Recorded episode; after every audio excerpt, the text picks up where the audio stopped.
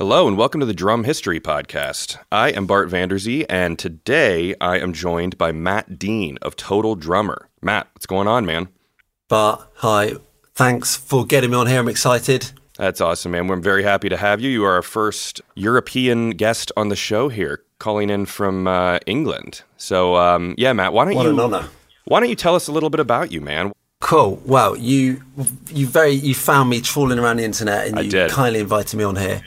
Um, and you know, I didn't even know your podcast existed. So this was awesome for me because I've been going back through the episodes, and I don't know how I didn't know it existed because this is this is a topic I love. That's great. So my my background, I want to be clear with this because, as I mentioned to you before, I don't want people thinking who Matt Dean's some professor with like a monocle and a tweed jacket and he's some sort of serious historian Yeah. because I'm not. So so my background is I'm a drummer. I've drummed forever. You know, went to music college. I've, that's how I've made my money ever since, just as a working drummer. You know, I run a drum studio now. I've been teaching drums since I was 18 or so. So my passion's drums. That, that's kind of all I do. And now, as you mentioned, I've, I've got Total Drummer, which is an online part of that. Somewhere down the line, just a quite brief thing so people know why am I even talking about drum history. Somewhere down the line, I had this idea. I thought, I want to write a novel. So I, so I started doing an online course and I was, or it wasn't even, it wasn't, online courses didn't even exist, then, I don't think, but it was like through the internet, I'd send my stuff to a tutor and I just wanted to write some gory novel. But they made me do all these things along the way, like proper writing. Yeah. And I just wanted to get to that last bit, like, let me write my awesome novel, it's going to be brilliant. And we had to do like articles for magazines. And we had to even write things to agony aunts in like women's magazines. It was, it was just trying to give us the whole, like the full gamut of writing skills. Um, in fact, along the way, I've written a lot for drum magazines around around all, all sorts of countries. One of them was Modern Drummer Ooh, nice, in man. America. Yeah. Yeah, so this is back in 2007, and I and I was I wrote my little uh, kind of my little sort of synopsis for my little article, sent it off to the editor at the time, and thought they're not even going to reply, and they they replied and they commissioned it, and I wrote that was my first article for them, Wow. so that kind of blew my mind a bit Yeah. at the time. That was amazing. Um, and then, and then we got to this point of writing a thing about a book. We had to kind of plan a book, a non-fiction book, and send it off to a publisher. So I thought, I'm going to do something on drums, and I thought it's non-fiction. I can't do a kind of teaching thing, which would have been natural. So I thought, drum history. No one's no one's written a drum history. What? Why has no one done this? Why has no one bothered doing this? Yeah. And I realised no one's done it because the subject is massive It's huge. and yeah. it, Yeah. it's so so I kind of stumbled blindly into the biggest project I've ever had to finish, and it was one of the hardest, most horrible experiences of my life. But at the end, I wrote a book, and I was super proud. And there's all the good stuff to it, but I, I quickly realised why no one's done this because it's massive, and it takes some serious research. So I sent off my kind of synopsis to some publishers, and an imprint of Rowman and Littlefield in America said, "Yeah, write that book." Hmm. So then I was like, "Oh man, now now I've actually got to do this thing." you know, like it was just an assignment for my write. Yeah. So, so so then, so that was it. I'm just a drummer who wanted to write a crazy novel where loads of people die in some sort of battle. Suddenly, I've got this contract signed, and I've got to write the history of the drum. Wow. And in my head, it was a coffee table book. It was pictures. Do you know, like it was pictures of your favourite drums and Yeah. pictures of old African drums, and it was going to be very more pictures than words. The publisher that picked it up was an acad- what they called an academic publisher, which meant low budget, no no pictures, no mm. colour, Wow. definitely no colour pictures, loads of words. Oh. So, yeah, so this turned into mad. So that so that's kind of you know that that's how this happened. And now it sits on my bookcase, and I'm super proud of it. And, and I get nice comments from people that have used it for their university research, and it's all very lovely. But at the time, when I, I was I was waking up at six a.m., had a newborn baby there. My son had just been born, so I'm rocking him with one foot, trying to research. And and this kind of ties in with the drum history. In fact, that this is for this this is just for all drums. You know, when when you think you you might look back at the history of Ludwig or mm-hmm. something, Yeah. and you you know you might be going back to the the fifties or the sixties or the seventies, and we had photographs and we had people could write in the language then. Yeah. We've got evidence, but you think about the earliest drum evidence. Everything was wood or animal skin or fish skin, and it was and it's all perished. It's long gone. Yeah. Wow. No one could write then. There was no no written language.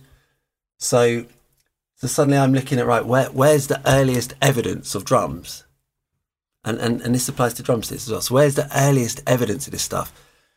So you're looking at you're looking at early artwork. You're looking at texts like you think back then that some of the earlier texts might have been things like the Bible because not everyone could write back then Yeah. there are only certain people that could actually record what's going on.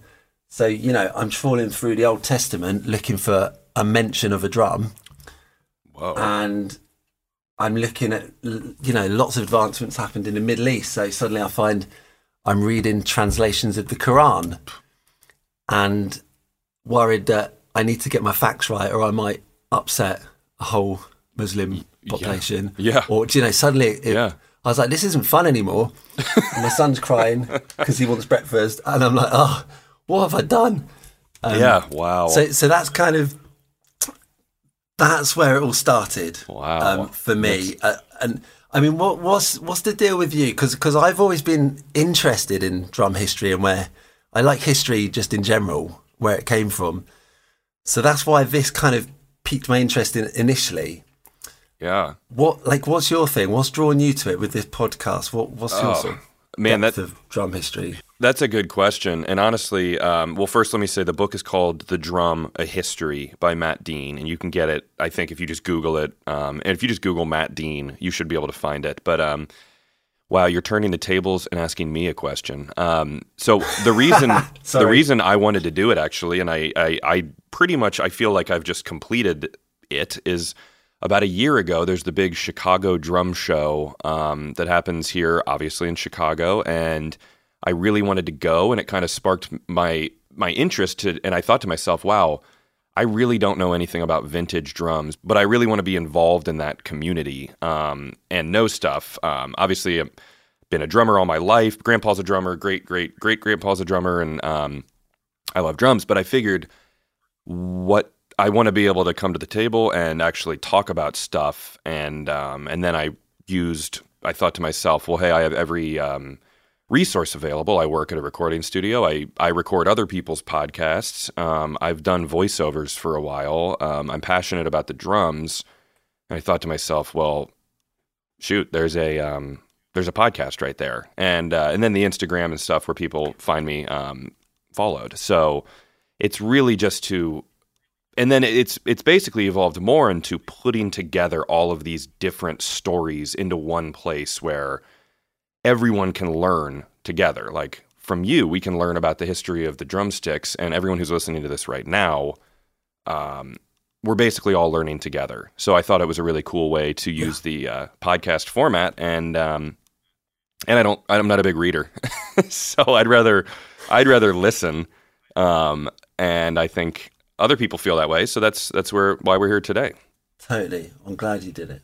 Yeah, well, thank you, man. I mean, the history of drumsticks is something that I have had people request uh, as an episode a few times, and I need to be better about writing down the names of people who actually request episodes. It was uh, pretty early on, and um, yes, this is something people are interested in. I think you're the right guy to talk to. Um, and what you said about you start seeing these drumsticks pop up in in the early early forms of drumming. So I'm I'm really excited to hear about it. Why don't you take it away, Matt? Cool. Okay. Well, as as I mentioned earlier, that you know the, the big thing I came up against was that quick realization that everything's decomposed. It's gone. All that early evidence. Yeah. No one wrote things down. There was you know there was no internet. There were no podcasters. We don't know what they were doing.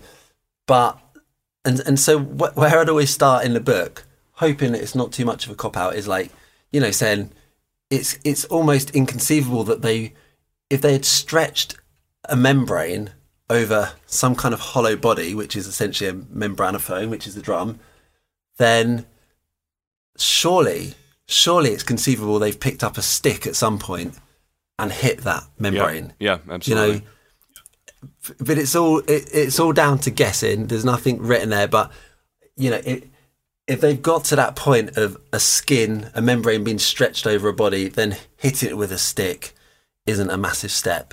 So, so that's kind of guesswork.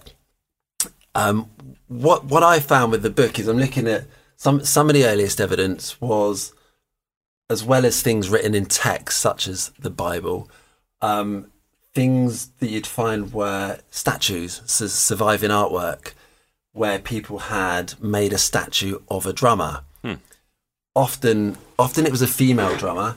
Um, in fact, there's an awesome book I was remembering the other day. I've got it right here by Layne Redmond called "When the Drummers Were Women." Yes, And I've heard of it. do you know that book? Yes, I had uh, Angela Sells. There was an episode earlier on the history of uh, or the epic history of female drummers, and she talked about it a lot. So I'm it's all coming full circle. Ah, right. I haven't heard. I've got to check that episode out because I love that.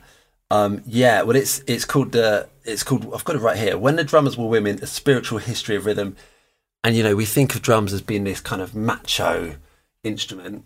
Obviously, that's changing now. I've got loads of female students. There's so many awesome female drummers, and it's nice to see that that Yeah. mindset shifting. Yes. But what a lot of the guys and I didn't real don't realize is in society women were the drummers. So it turns out, and it was just when kind of patriarchal society took over, they kind of it changed, and men decided it was their instrument. Yeah.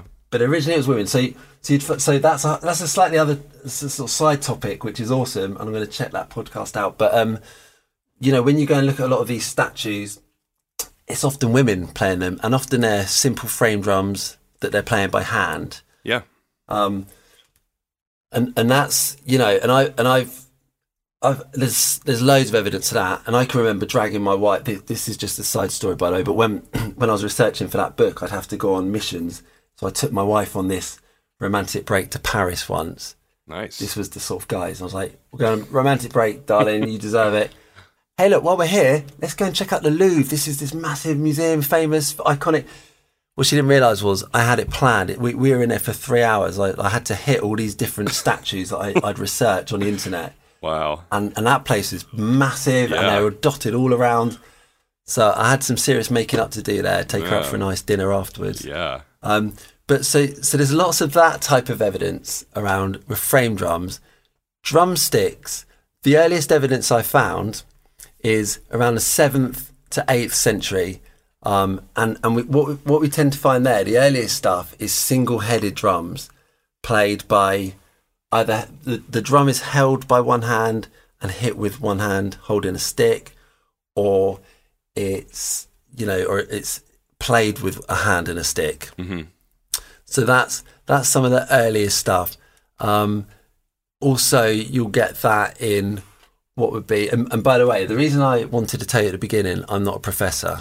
Sure. Um, I'm just a drummer dude that got that has a, a had an interest in this and got you know tricked into writing a book. So um, that's my little caveat when I try and pronounce something. So um, for, so in in Turkey. You had the, the army bands, the military bands. Yeah, the so this is like the, the origin of. Zildjian cymbals. Yeah. Exactly. So how did you just pronounce that? Because that's where I what I Janissary. I said Janissary because I've heard uh, Craigie Zildjian um, pronounce it that way, who's obviously the daughter of Armand. And um, I've heard Janissary. What did you say? Janissary is how I would say it. Okay. That that that sounds good to me. Okay. But this is where you know this is this is why I kind of nervously say I'm not I'm not professor oh, yeah. before someone writes in and says, uh, well, no, it's not pronounced like that. Oh, you're fine. Um, so cool. Okay. So yeah. So that so I found evidence there of a drum which I think is called a davul, but again, not sure. Hmm. But again, they have a thick stick and a thin stick, and they and they'll play at one end with the thicker stick, one end with the thinner stick, and you still see that in use today. But these drums, they haven't changed much.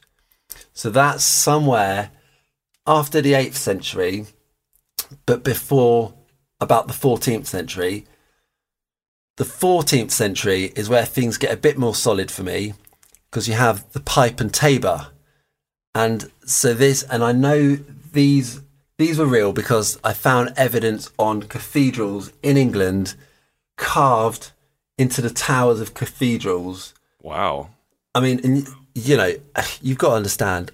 I would rather be hitting drums than trawling England looking for statues on the side of cathedrals. but this is what this book did to my life. Yeah. So, Wow. so, so there's there's little stone figures carved, and you can see these guys playing the pipe and the tabor. So the pipe, the pipe being a one-handed, I guess, wooden pipe in you know in their mouth that they blow into, Yeah. and just has two or three holes. I'm not exactly sure.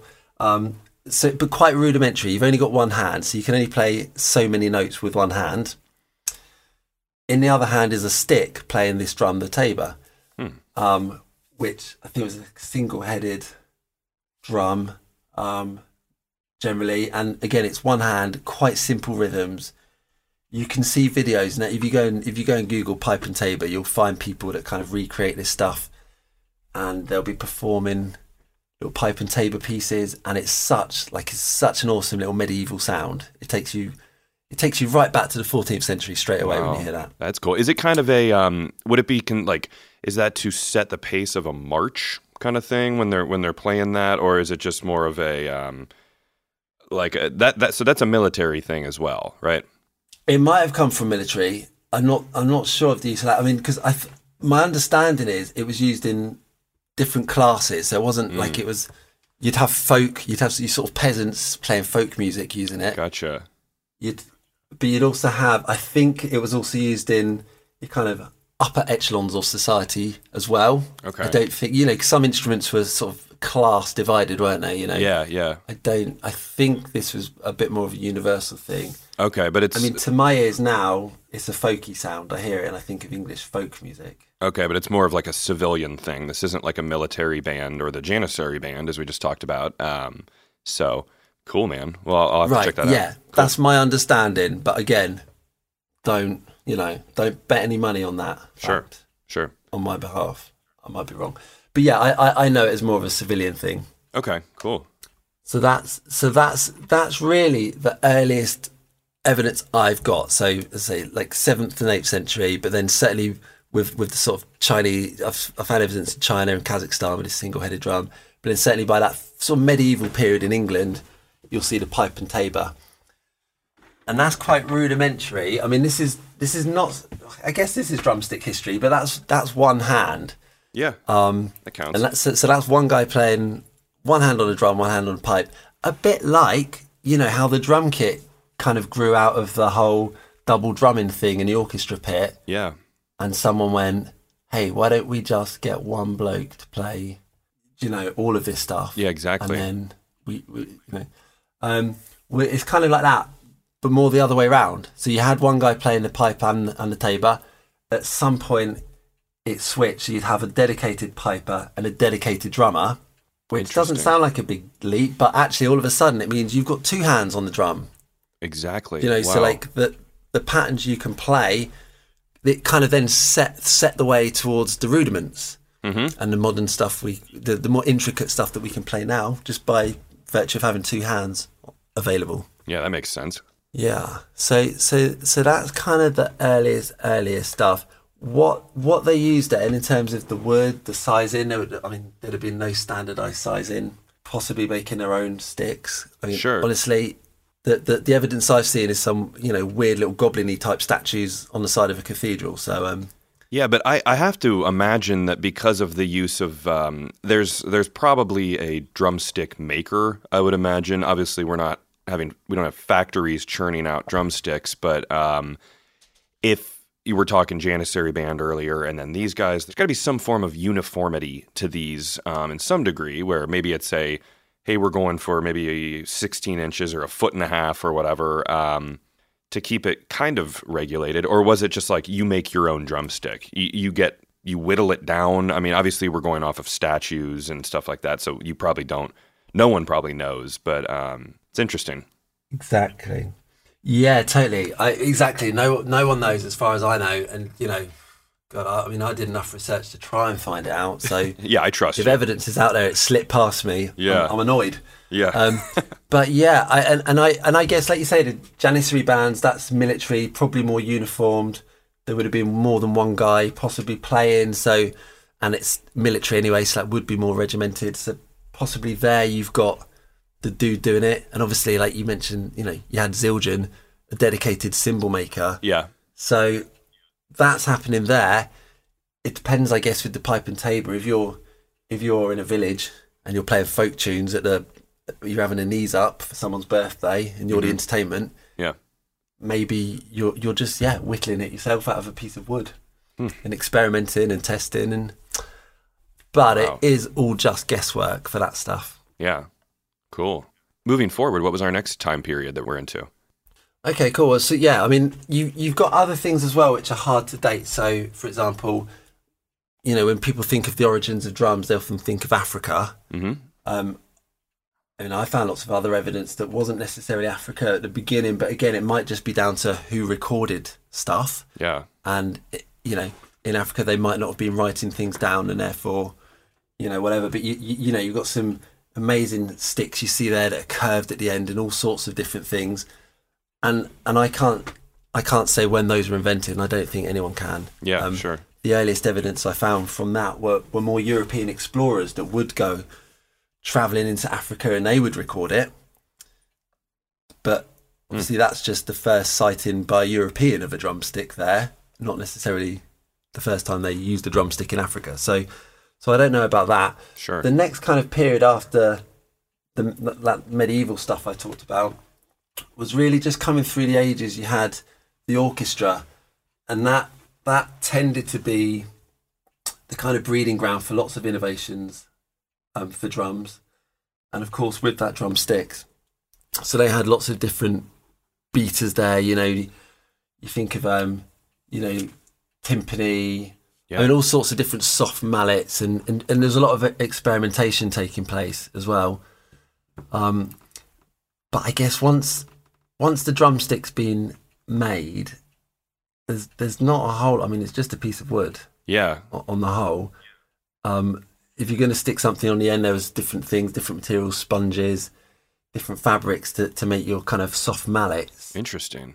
That's a cool thought to think about the making of the mallet and uh, and how it evolved into. Um, we've got this stick, and now let's soften it up, and um, and that's pretty cool. And and one thing too. So last weekend at the um, Chicago Drum Show, there was a kind of Civil War era. Um, there was kind of a Civil War era museum set up, and a lot of the drumsticks there were like I had not seen these, and I thought it was cool because I knew we were going to be talking soon. Very wide at the back in like a triangular kind of fashion, where they were, and they were giant. I don't know if I'm jumping around here in, in which time period. Were but they? They were huge compared to. It almost looked like a regular drumstick, and then the maybe ten times. I don't want to say ten times, five times as thick. Like the the the actual tip of the stick was massive, and they actually came out into a like I said, they tapered into kind of a a triangle. Um, and I can post some pictures of that, but so that kind of um, I'd love to see those. yeah, that was um, that was pretty neat. But um, I, it just seems like it was getting figured out, and it was getting um, it was evolving into something um, different. Still not totally uniform, obviously, but um, but it was getting there. Yes, exactly. And it's experimentation. And I, and I love the fact that, you know, a lot of the time, well, it's that kind of necessity is the mother of invention thing, isn't it? And a lot of the time, it, it especially say the orchestra, you, you'll get a composer writing a piece. And then you've got to figure out how, how do you make that sound? How do you how do you bring that piece to life? You know, Yeah, yeah, or you know the, the, the, whatever their wacky idea is. I mean, you know, you think about um, kind of dowel sticks, the sort of the hot rods type of stick. yeah. The earliest stuff I found for that was that type of thing. I think it was called a, a router or something. You might know better pronunciation, but but that's the the original name for the hot rod, which was a Promark name. Yeah. Um, but before it was the router, and, and that was first heard on a Mozart piece, I think, from the Really? 17, you know, late 18th century, as wow. far as I know. Yeah, so he's he's going to have envisioned this piece of music and a sonic effect. I don't know if the drummer or the percussionist in the orchestra then had to think, right, how on earth do I make this sound? Or has Mozart said, you're going to get, you know, some thin bits of wood bound together? I, don't, I mean, I don't know how that comes across, but um, Wow, that's you know, cool. you think of the hot rod as being more of a more of a modern thing sometimes. I do. I think of uh, Joe. I'm going to pronounce his last name wrong, probably, but Joe Luoma, um, who's a big Camco guy and was just at the drum show. He, I guess, was the person who invented the um, or the modernized the hot rod. So this is really cool um, to hear that it was going back so far. And and that's one thing I think with all this is it, it doesn't mean you didn't invent and kind of modernize it if it was happening in Mozart's time, obviously, but man, right when you think something was like a modern invention, it turns out it was back. It's been going on for hundreds of years. Um, that's fascinating to me. That, Yeah. that they were doing that with the dowels together to get that kind of sound. And uh, wow, that's cool. Totally. Well, that well, that's kind of what gets me interested as well. With and so like with, with all history, but then see drums being my passion. It's you, you look at that and you think, you know, I'm sitting here next to my quite modern Pearl drum kit here, Yeah, yeah. and yeah, I've got lots of toms and cymbals and fancy ways of suspending them. But really, what is it? It's a wooden cylinder with a membrane stretched over it. Yeah. Hasn't changed all that much, really. No. Do you know? Do you know what I mean? It's not. It's it's an old instrument, really. And we- Absolutely. We, keep finding little ways to innovate, but quite often it is just rehashing or repurposing an old idea. Yeah. Totally. I, I do find it awesome. I mean, th- this is totally on topic actually, which is another part of this which I love is you know brushes. yeah. We think of the wire brushes, and you may know this, and it may not surprise people listening to this, but that that came from a fly swatter. yes. That's Which- so cool. Which, yeah, and and I love that. And again, you can just imagine someone had a fly swatter lying around. Maybe you know, like like a drummer does. We're in, we're an inquisitive bunch, aren't we? Yeah. You know, you're like, wonder what this sounds like if I hit it. Hey, check this thing out. What if I hit the drum with this thing? And you Yeah. can quite easily see how that these kind of accidental things are just gonna Yeah. create something different and interesting. Absolutely. And I think that is completely parallel with what we're talking about is is the um, and we can keep it in mind as we go is the is the use of drumsticks, but also I would I would classify drumsticks as anything you're hitting a drum with. Now that would include obviously the early hot rods, brushes, mallets. So any tidbits you have along the way, like connecting a sponge to your drumstick. Um, but brushes in particular, um, that's that's just it's obviously it kind of spawned a whole genre and style of playing which would be kind of in the in the jazz world um so i do think it's cool how you know people the old guys would refer to them as fly swatters even when they were kind of uh regulated or uh, or modernized into being brushes but um yeah man that's awesome Yeah, yeah. I love that, and and I love seeing it with modern drummers when you think it's all been done, and you'll see some guy on Instagram or something that's flipped something upside down or got some household object and, and is creating a totally new sound just using the same old stuff. yeah I just, I just, I don't know. Drummer, drummers seem pretty good at kind of thinking a little bit outside the box. yeah Uh, Just uh, hitting- you know, hitting just, stuff. just coming up with some cool stuff.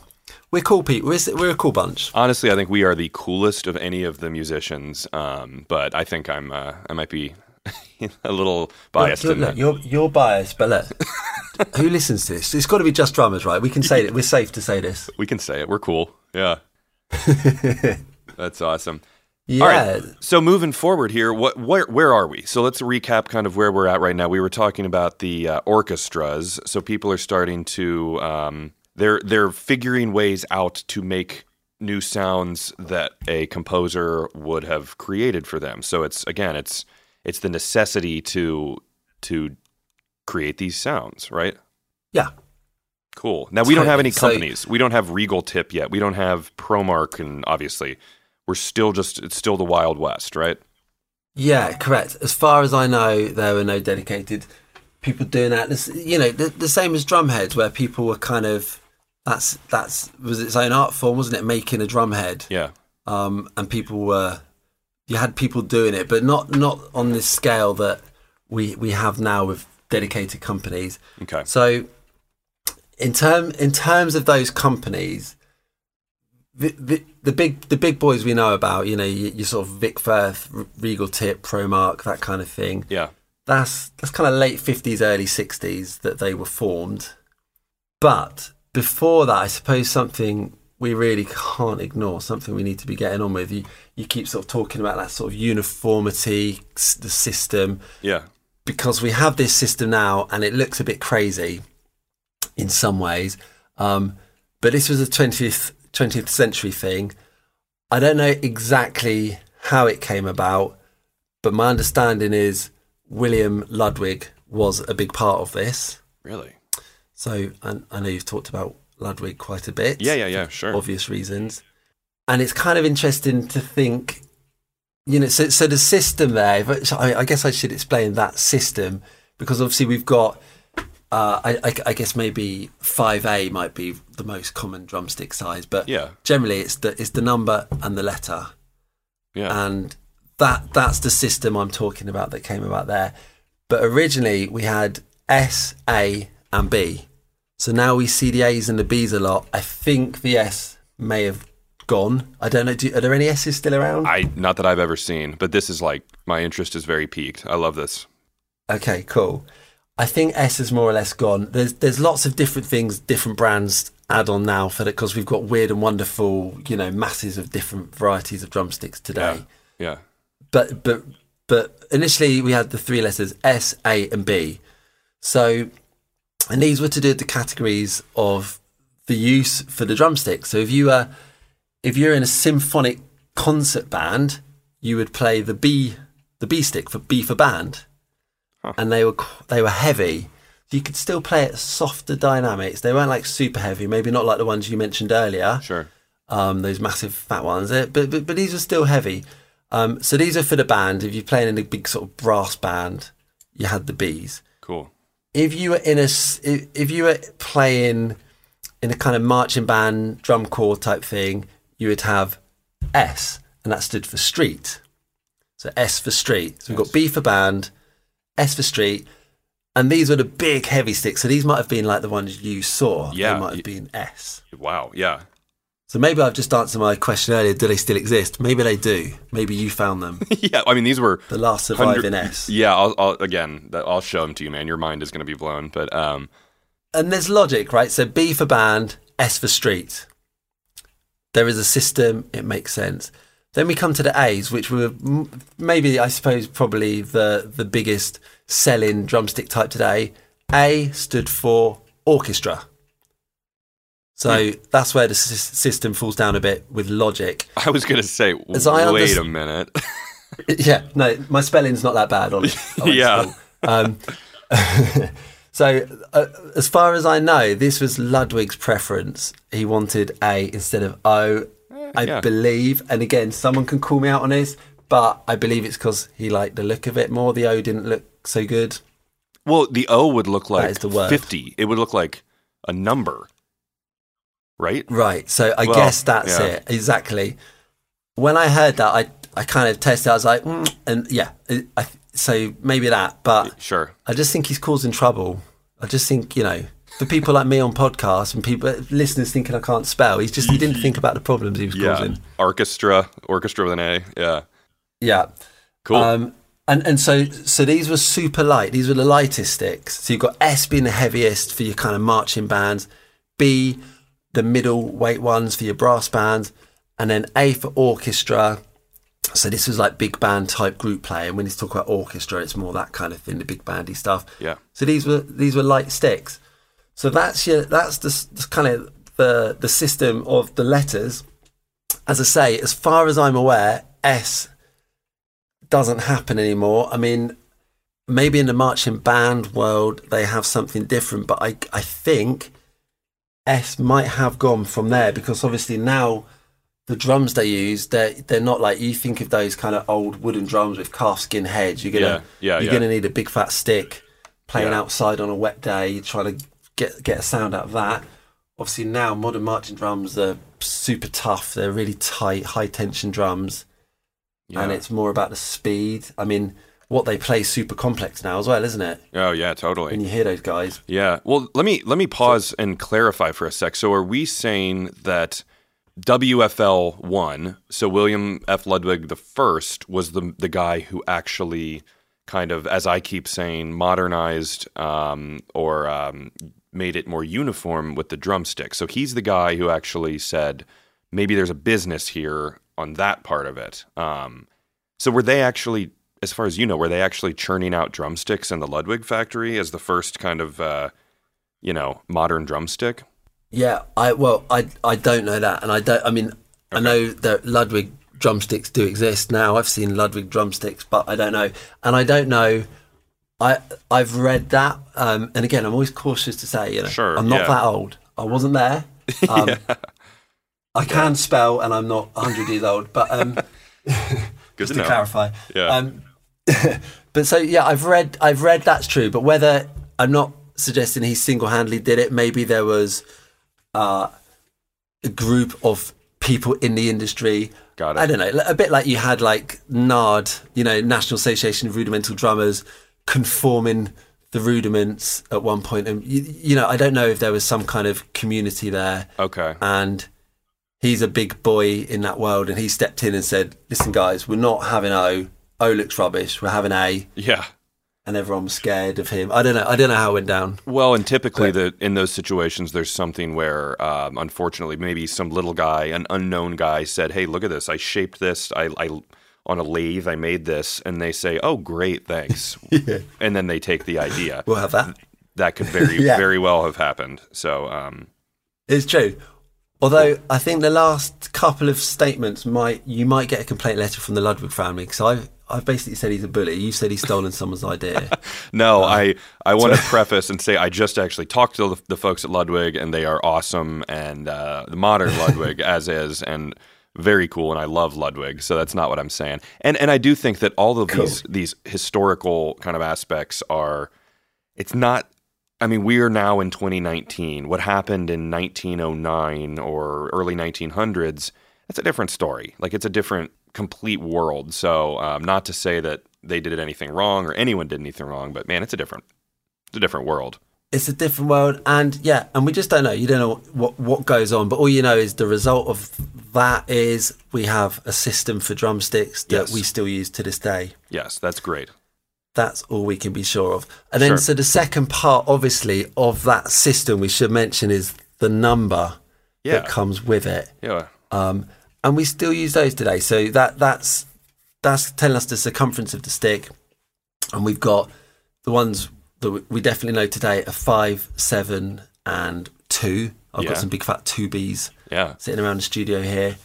So obviously, you know, those are all used today. I believe, I believe that number system went further before, and I think, I think it may have gone to nine.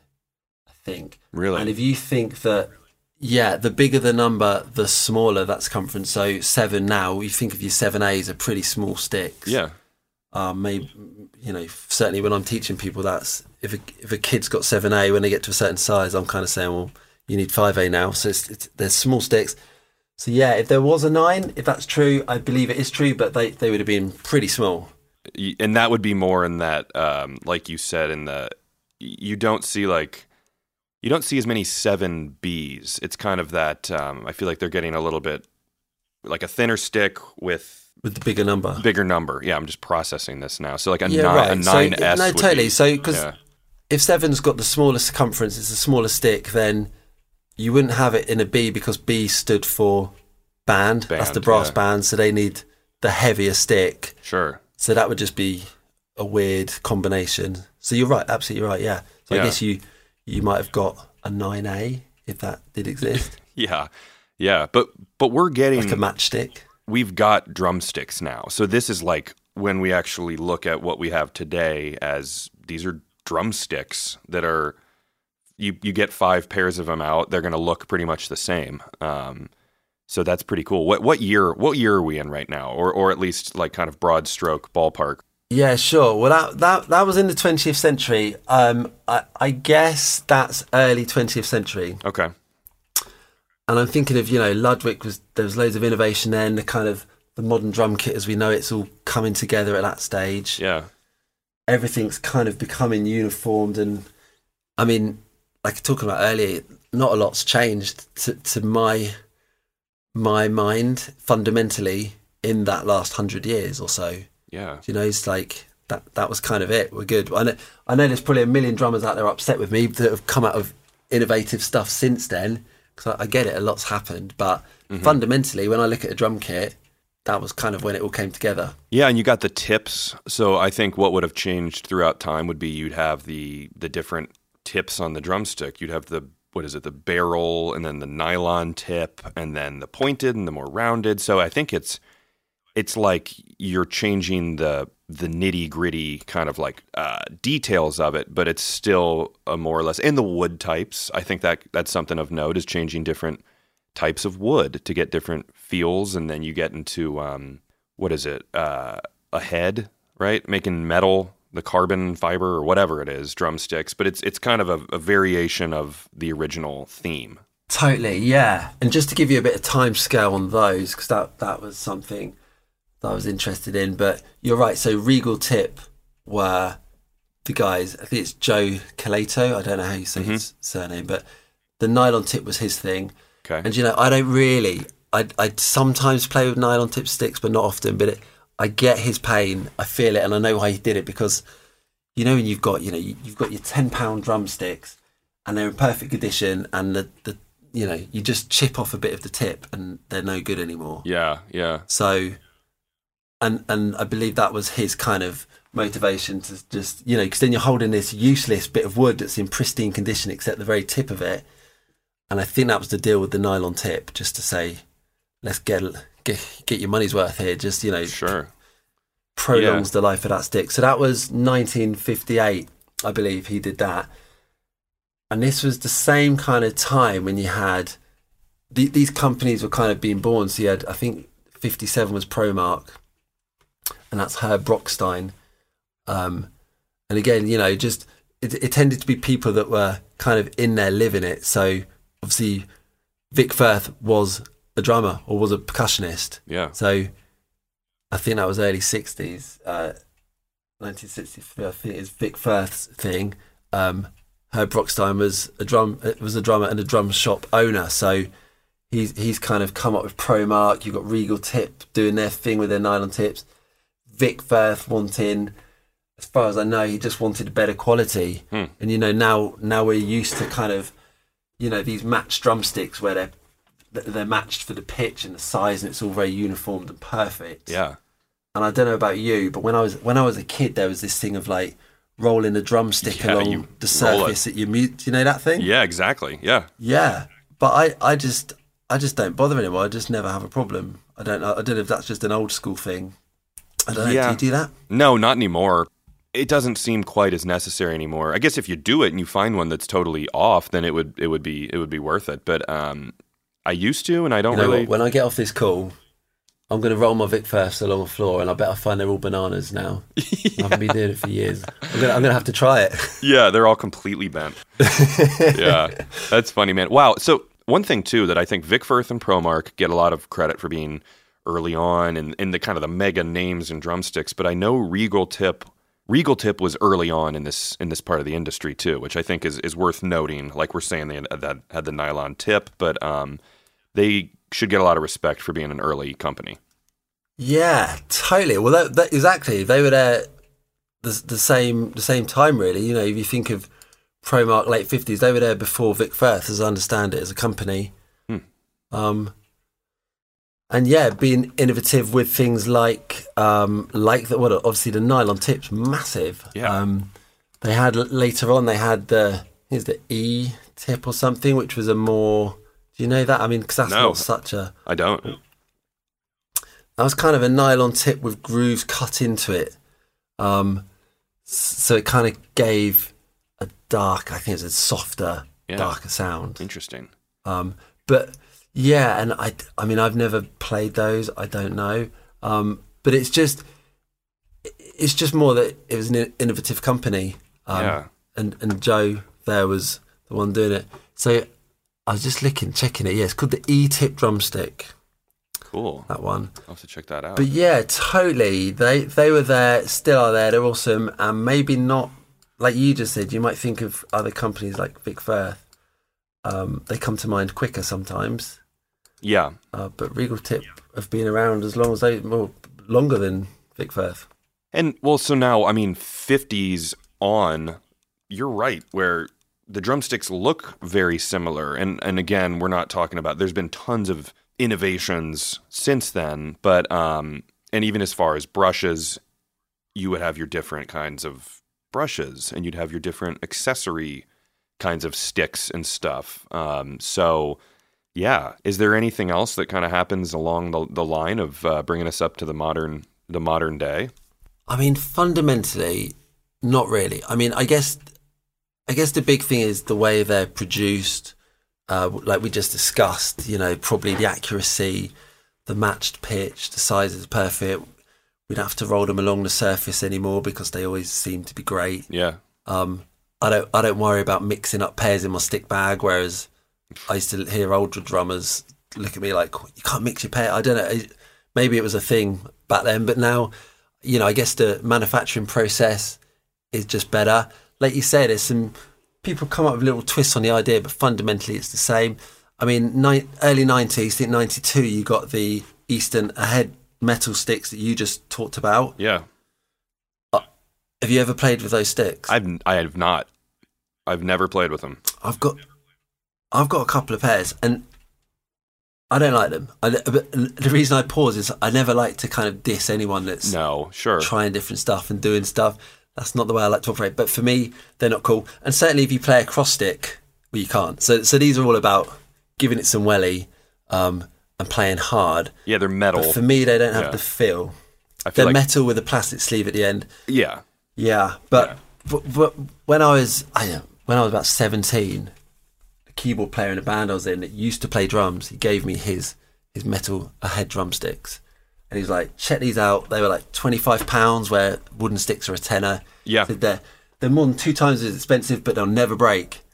Exactly. And I was super happy because I broke a pair. I broke them, Wow. and I was so happy. yeah, you did it, Uh, man. I think m- I did it. I broke it. Yeah, m- my technique wasn't amazing at that time. I guess um, I used to hit too hard, yeah, clearly. but I broke some. Oh, that's good. That's, a, that's an accomplishment. That's my that's that's the best I've got actually. Still haven't yeah I haven't surpassed that. But yeah, so so that was early '90s, and I think they're still making them. Yeah. And that and that wasn't a drum company. That was a company. I think Easton were making aluminium things like baseball bats. Yeah. Whoa, I didn't know Um, that. Non non drum related aluminium products. And a guy there, Rick Grossman, I don't know if he was a drummer, but he thought drumsticks break a lot. Why don't we make drumsticks out of this material? He got some backing for that financially through the company, I believe. They made them. And yeah, they're not for me, but lots of drummers do play them. And maybe if I was rocking out and playing some hardcore metal night after night, Exactly. They would be the stick for me. So so so that's a real kind of departure from that wooden stick that's been around well, you know, since the 7th century. Yeah. That's probably the biggest change I can think of right now. Wow. Well, yeah, I think they're known as metal, like, and by that I mean heavy metal um, music drummers using them. Um, but you know, yeah, every- yeah, you don't everyone see many jazzers. Everyone has no, really. Everyone has a different size and shape and stuff. So that raises the question: um, What kind of drumsticks do you use? What is your size and brand and all that good stuff? Oh, getting personal. Yeah. I like it. well, let, let me tell you. I well, I I've been stuck on for a long time just a pretty standard uh, wood tip Vic Firth 5B hickory drumstick. Nice. That's what I like. For ages before that, I was playing the Zildjian Vinnie Colaiuta signature stick. Cool. I don't, I don't even know if I was hoping I'd sound like Vinnie. I don't, I don't even know how that happened, but I, I fell on that, and then he he moved away from Zildjian at some point, and just since then, Vic Firth have been the, the only stick I use, and the five B is the one I use for most of what I do, nearly everything. But I have to tell you, because I get a lot of students, they'll come in and, like I said, I might tell someone they need to get off the seven A's and go up to a bigger stick, or Yeah. or whatever. And you know they don't want to because people you get so used to it. It feels alien if you just change Yes. just the slightest thing about your stick. Yeah. you? So you know it's such a it's such an, a personal thing, and it's the thing that connects us to the instrument. Without you know that that's that stands between us and the instrument, and it's such a personal thing. When I was at music college, uh, I was like late teens, I remember every stick, and I was poor. I was a poor student, so every time some sticks broke, I would buy a really contrasting pair of sticks. Oh, cool. So I might go for some like massive fat Promarks with the little Japanese wrestler on the side. And then they'd break, so I'd get some like Peter Erskine sticks for jazz, and and I remember how it felt like it was so foreign, it was so alien. Every time I swapped, it was just I could I just couldn't play. And then after a week, that was my stick. Do you know, like you just yeah, adapt. exactly. Yeah. So uh, I'll say that I use um, Zildjian sticks. Um, I used to use Promark forever. No real reason of switching. I was happy with them. Um, I feel like I uh, am a child now because I use sevens. I use seven A's. Um, but um? I do, and it's mainly because I've just liked the kind of quickness and the um, I like the lightness. But I think five A's are obviously kind of a standard stick that I don't have any problem with at all. But what I do is I like doing. Um, so I switched from I used ProMark 727s for a long time, and then I switched to someone got me the Zildjian like the dipped with the back, um, the rubbery kind of. Uh, also Yeah. seven A's, but what I like to do is do one nylon tip with my right hand for the cymbal for the hi hat or the ride or crash or whatever, and then I do a wood tip for the snare. So I kind of do a half and Ooh, half like thing. Um, so you know, I think I've innovated and changed the game of drumsticks right there. no, I'm kidding. Well, Um, listen, you jumped in early. I was about to come to Bart's place in the history of the drumstick. You, you got in there early, but Yeah. man, you you were going to be in there. I promise. Yeah, great. No, um, and that was just by grabbing him accidentally. But I found that I liked that um, the wood kind of sound with the snare and all that stuff. But so Was I, that an accident? So what you you picked you picked one of each up by accident, and then you you're kind of like, hey, wait, this is pretty cool. I like it. Years ago that happened, and I've I've still tried to do it. Sometimes if I don't have a nylon or a wood tip, I'll, you know, I'm not. I don't really care, but I just yeah. I just Oh, got that's some cool, uh, innovative. I believe they're innovative percussion big old five Bs that I have here at the studio I work at, and um, I love the brand and the sticks. But man, with five Bs, five Bs are huge. I just it's so damn big. I guess it's obviously meant for marching band. Well, I know, but I, look, I'll get him here. You probably so you probably heard a bang a minute ago, so I dropped it on the floor, but it's back in my hand. Yeah, but you know, this this just feels good to me. So I can Yeah. get the power I need, and I can. It feel it doesn't feel heavy. But if you went from a seven A to a five B, you would be like it would be like picking up a baseball bat. I guess you would just Exactly. think, how on earth do you play with this?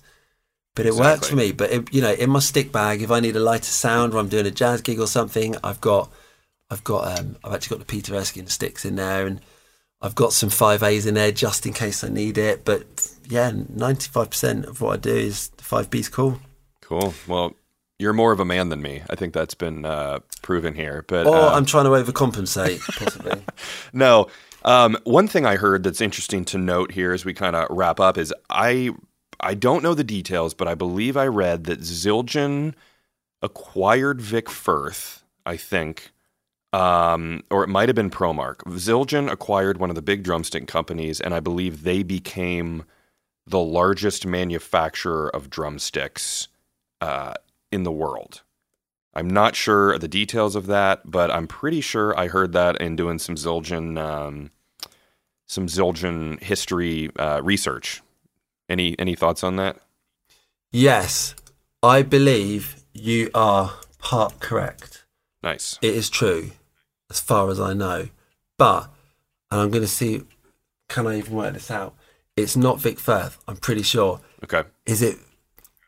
Yeah, man, we're going to have to figure this out. Yeah. Because I can't, I can't categorically tell you who it was, but I'm pretty certain it's not Vic Firth. Oh, but what if it is? What if it is? Or was it? oh, they no. they they. Uh, okay. Hold on. Maybe I've got it was. up here. no, you're uh, right. You're right. You're right. Yeah. For once, I'm right. They, Ignore everything I've said in the last one minute. they've merged with Vic Firth and are now one company. So, um, therefore, becoming the largest producer of drumsticks. That's that's it now. Cool. They're going to take over the world.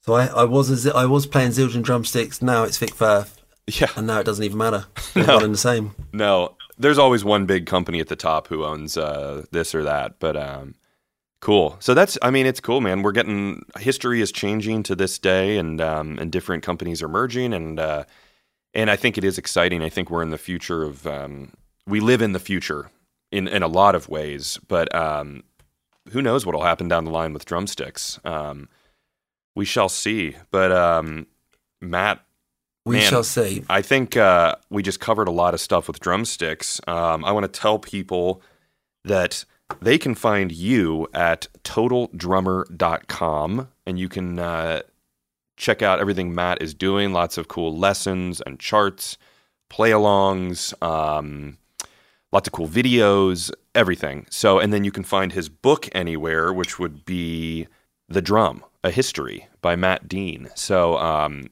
Matt, man, unless you got any other stuff to talk about, I think we just covered a huge topic and uh, I found it very interesting. Good. I think we're done. I think we're good. You know, the next chapter. Get me back in ten years, and we can talk about. I don't know. Who knows? I can't. I don't want to spoil it, but who Yeah. knows? But I think we're good for now. Thanks for getting me on. This has been fun. I love. I love this stuff. By the way, what for me and maybe for anyone else? What was that episode you said about earlier with the female drummers? Yeah, so it's called The Epic History of Female Drummers, and it's with Angela Sells, is her name, and she works with um, Tom Tom Magazine, which is a great kind of uh, female drumming magazine. Um, and she talked a lot about in that episode um, basically the origins of female drummers. And like you talked about with the book you're referencing, is was when women were drummers, and it would be um, one funny thing if they have that kind of. Um, help me out here. What am I talking about? Um, a frame drum. right? Frame drum. Yeah. yeah. Yeah, yeah, yeah. So a frame drum, and she said Yeah. for for years and years and years, people thought she was holding a cake. it turned out to be a drum. So uh, lots of little tidbits like that, and then um, the heartbeat being the drum and all that. So check that episode out. Um, Yeah. Yeah. Yeah. It's a cool one. That's a little different. I like to try and do you know histories and then something a little different. So um, th- that's cool, man. I think man, you'll, I think that you'll dig it. Sounds cool. Cool. Well, I Good. appre- appreciate you setting me up to plug another episode. That's uh, that's always helpful. no worries. All right, Matt. Well, I appreciate it, man. Um, again, from basically being kind of halfway around the world here, it's been a pleasure to uh, to talk to you this morning for me, and, and you're in the afternoon. So um, this has been great, man. I really appreciate it. Thanks for getting out of bed early, Bart. It's really. It's been good. Thank you. Awesome. All right, thanks, Matt. I'll talk to you later, man. If you like this podcast, find me on social media at Drum History and please share, rate, and leave a review. And let me know topics that you would like to learn about in the future. Until next time, keep on learning. This is a Gwyn Sound podcast.